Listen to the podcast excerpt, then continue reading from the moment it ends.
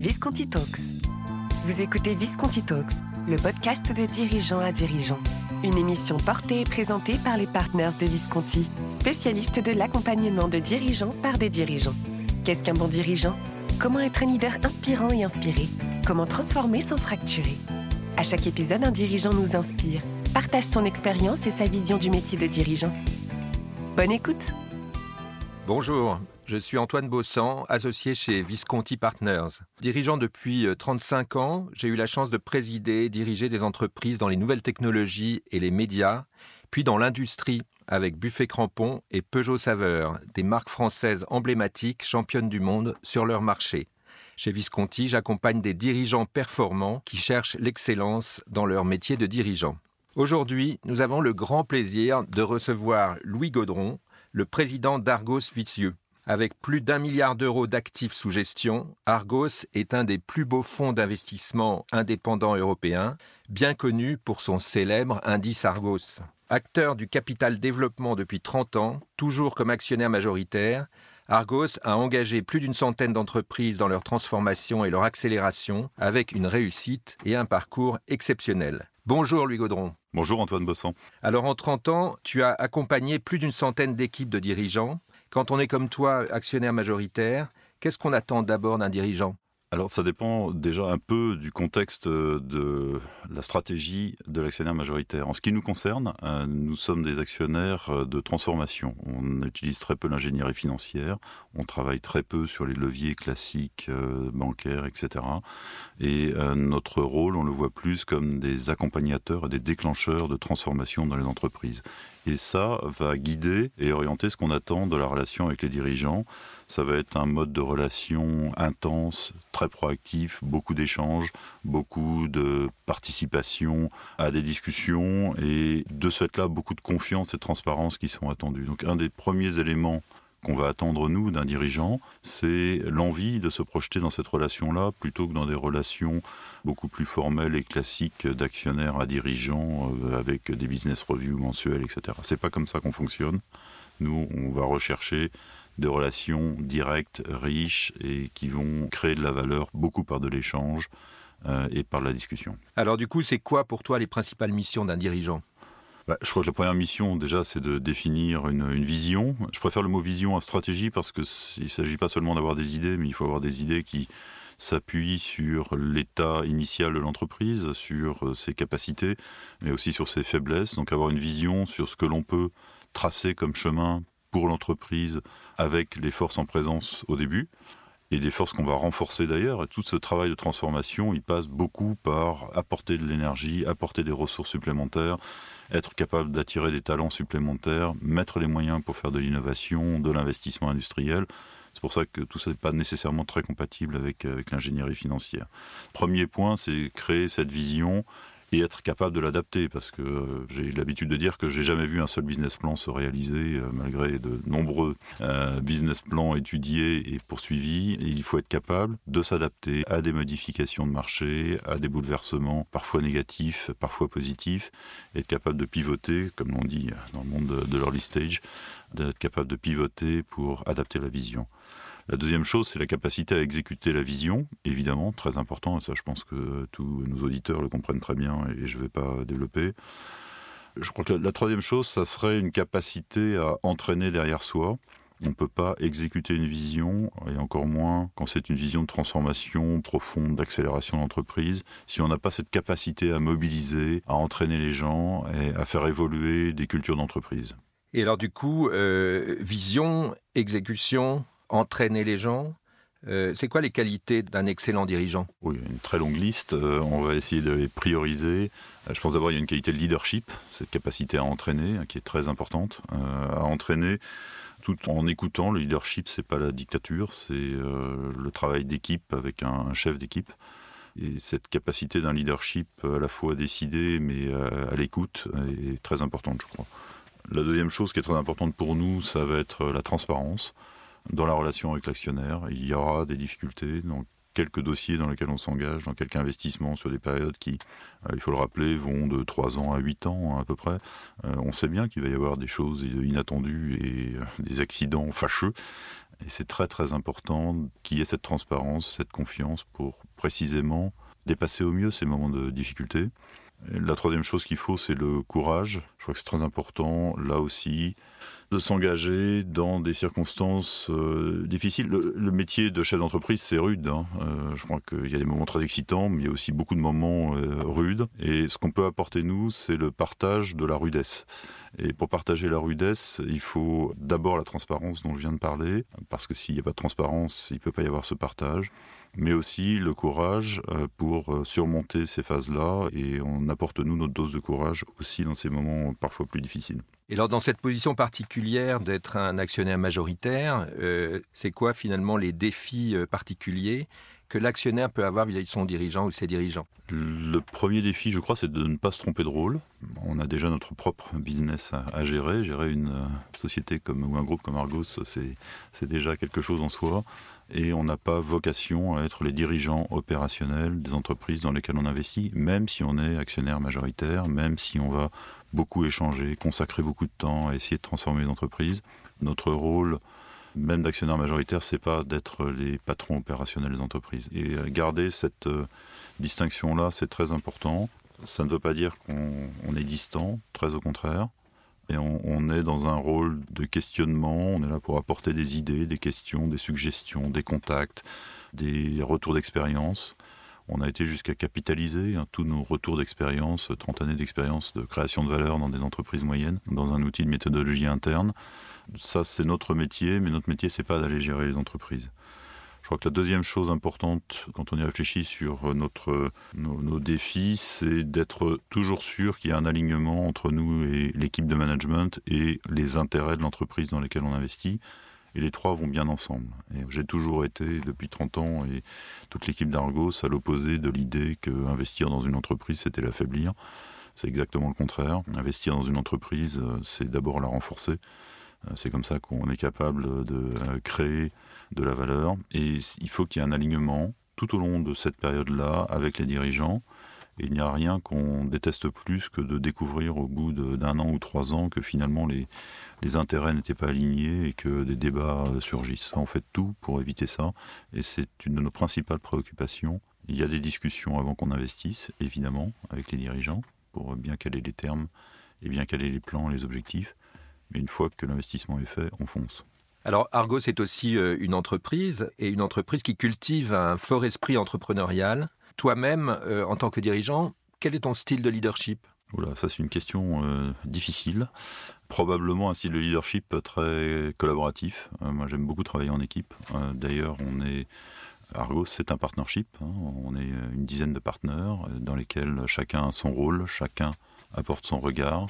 On a la chance d'être dans une équipe d'un peu plus de 50 personnes au total, dans laquelle on a des gens qui travaillent dans 8 pays différents, on a 16 nationalités. Donc ça montre la richesse de cette équipe. Je suis très fier d'avoir participé à la construction de cette équipe, d'ailleurs très diverse et qui pourtant fonctionne comme un seul bloc.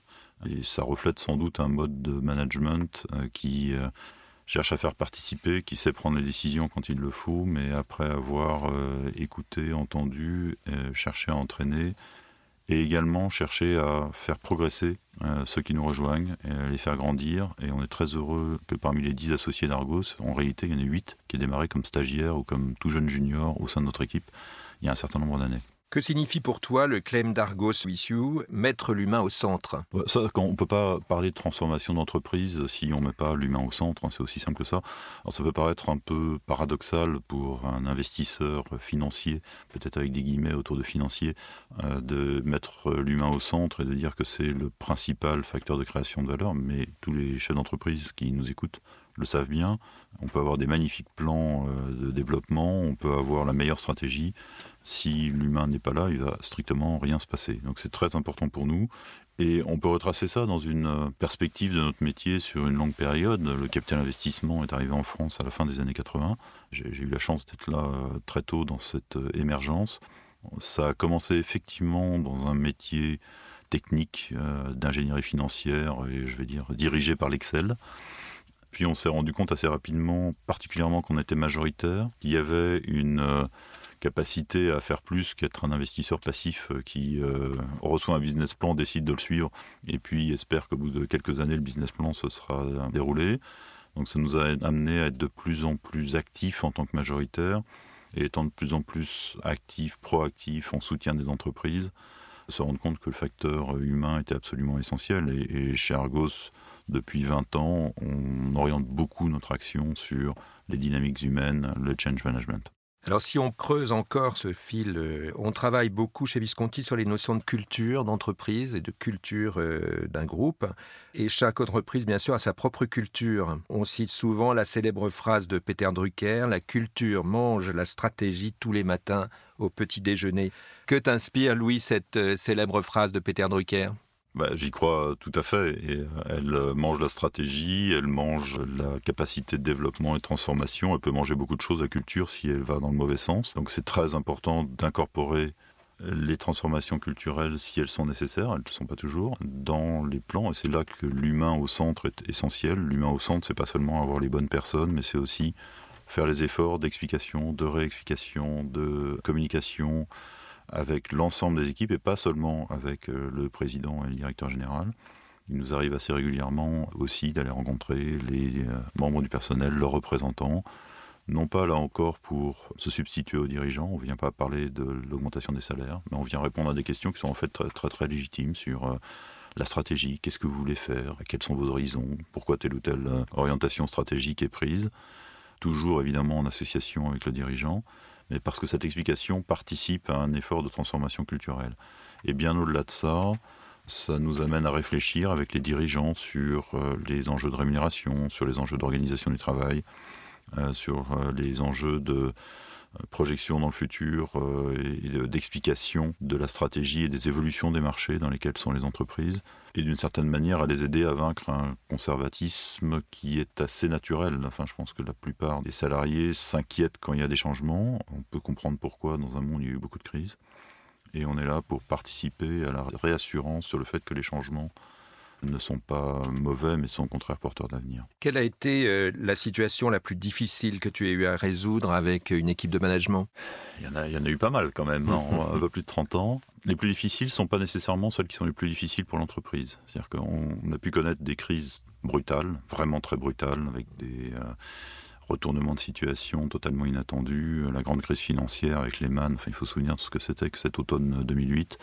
On a vécu des passages un peu compliqués entre la crise de 92, la crise de 2008, la crise de l'euro, etc., qui ont créé un certain nombre de situations de crise. Je ne sais pas si c'est là qu'on a connu les pires moments de crise, parce que, une fois de plus, quand la transparence, quand la confiance sont là, on sait qu'on a un gros problème, on y travaille, on va de l'avant. Je pense que les pires moments de crise, c'est des moments assez rares, mais assez compliqués, où on se rend compte que la transparence n'a pas été là, et où on se rend compte, en tant qu'investisseur majoritaire, qu'on nous a un peu baladé, pour dire les choses, qu'on nous a caché des dysfonctionnements. Et ça, c'est très compliqué. Si on se met 2 minutes dans notre position, c'est très compliqué à admettre et à comprendre, alors que tout aura été fait pour que ça ne se produise pas. Et cette perte de confiance-là, dans des équipes avec lesquelles on a pu travailler, ou dans des personnes, plus que des équipes d'ailleurs en général, avec qui on a pu travailler, sont des moments qui sont assez compliqués. Alors, quels seraient les 3 conseils que tu donnerais à un dirigeant pour être un excellent dirigeant ? Alors, si c'est pour être un excellent dirigeant en général, je ne sais pas, je ne suis pas un très grand professeur de management tout de même. Je pense qu'être clair, c'est une des priorités. Être clair avec ses équipes, avec l'ensemble du personnel, avec ses actionnaires, bien entendu, c'est une des priorités. Savoir décider dans l'incertitude en est une autre, et c'est de ça que naît le leadership, c'est la capacité à décider et à entraîner sans avoir la preuve que la décision est nécessairement la bonne, et tous les chefs d'entreprise qui nous entendent connaissent bien cette situation-là, de prise de décision dans l'incertitude. Et si on parle de dirigeants qui ont un actionnaire, investisseur autour de la table, avoir la qualité d'échange qu'il faut avec cet investisseur. Chaque équipe d'investissement a des styles très très différents. Je connais le style qui prévaut chez nous, je comprends qu'il y a des styles différents, il peut y avoir des styles plus directifs, d'autres plus coopératifs, certains très impliqués, d'autres moins impliqués. Et en particulier si vous êtes parmi ces dirigeants qui allez avoir à choisir un investisseur, et que vous avez la possibilité de faire ce choix, c'est pas toujours facile ni possible. Passez du temps avec les différents candidats investisseurs, essayez de comprendre comment ils fonctionnent, Parce que la pire des choses, c'est de s'engager avec un investisseur avec lequel vous n'allez pas vous entendre. Ça, c'est au-delà des enjeux de management package, je ne sais pas quoi. L'essentiel pour vous, c'est vraiment de trouver un associé avec lequel vous allez être capable de développer l'entreprise, de passer les crises, de discuter les problèmes et de rompre finalement cette solitude du dirigeant. Parce qu'un bon investisseur, ça va être celui qui va être votre sparring partner que vous pourrez appeler le vendredi soir à 20h30 pour partager sur la nouvelle difficulté rencontrée dans l'entreprise. Pandémie, décarbonation, environnement, révolution digitale, rupture technologique, révolution des usages et des comportements. Finalement, Louis, quels sont pour toi les principaux enjeux de la période actuelle pour un dirigeant et pour un actionnaire ? On ne s'ennuie pas, ça c'est sûr. C'est vraiment pas une période lassante. Beaucoup d'enjeux nouveaux. Je parlais tout à l'heure de la nécessité d'être capable de pivoter. Et on n'a jamais connu ça autant qu'aujourd'hui. Il y a évidemment la Covid et toutes les adaptations dans les business models, dans les modes de distribution qui vont avec. Et maintenant, les enjeux sur la supply chain, donc une capacité d'adaptation qui est vraiment essentielle à un environnement qu'on n'a jamais connu. Un deuxième enjeu qui est très très important de notre point de vue, c'est les enjeux de décarbonation. Je crois que c'est un peu sous-évalué par les dirigeants aujourd'hui. C'est des enjeux qui vont transformer les business models de quasiment toutes les entreprises, dans quasiment tous les secteurs. Donc, il n'y a pas que les cimentiers et les producteurs d'électricité qui vont être touchés par ça. Tout le monde va être touché par les enjeux de la décarbonation. Et que l'on ait une conviction personnelle sur l'importance de la décarbonation, comme je peux l'avoir, ou qu'on ne l'ait pas tellement, on est de toute façon obligé de prendre conscience aujourd'hui qu'il va se passer quelque chose et que ça va se passer assez rapidement. Peut-être un troisième élément qui nous saute aux yeux depuis quelques mois, c'est les nouvelles attentes des managers, on va dire, et des équipes et des collaborateurs, avec des attentes sur ce qu'ils vont trouver au travail qui évoluent encore plus vite qu'elles n'ont évolué ces dernières années. On avait déjà perçu une évolution vers avoir un travail qui ait du sens, avoir un travail qui permette d'équilibrer la vie personnelle et la vie professionnelle. Peut-être d'ailleurs un peu moins de concentration sur les enjeux de rémunération ou de temps de travail, en l'occurrence. Et ça s'est énormément accéléré avec évidemment le travail à la maison, mais plus généralement une attente, une remise en cause de ce que l'on recherche au travail qui est beaucoup plus forte et qui nous amène tous à modifier assez profondément la manière dont on conçoit les perspectives qu'on trace pour les personnes qui nous soutiennent dans notre boulot. Merci beaucoup Louis Godron, merci pour ces précieux conseils et cette vision sur le métier de dirigeant et sur cette relation particulière entre l'actionnaire majoritaire et l'équipe de dirigeants. Je retiens vraiment de cet échange passionnant un certain nombre de mots-clés qui sont la confiance, le leadership, la capacité du dirigeant à produire et soutenir et communiquer une vision, sa capacité à l'exécuter, et sa capacité à engager les équipes derrière lui et derrière le projet. Merci de votre écoute et à bientôt. Merci Antoine. Vous venez d'écouter Visconti Talks, le podcast pour comprendre et apprendre des autres dirigeants. Retrouvez-le en intégralité sur le site internet visconti.partners. Vous y retrouverez aussi l'ensemble des nouveautés de Visconti Partners. Nous vous donnons rendez-vous prochainement pour un nouvel épisode de Visconti Talks. Visconti Partners. Leaders challenging leaders.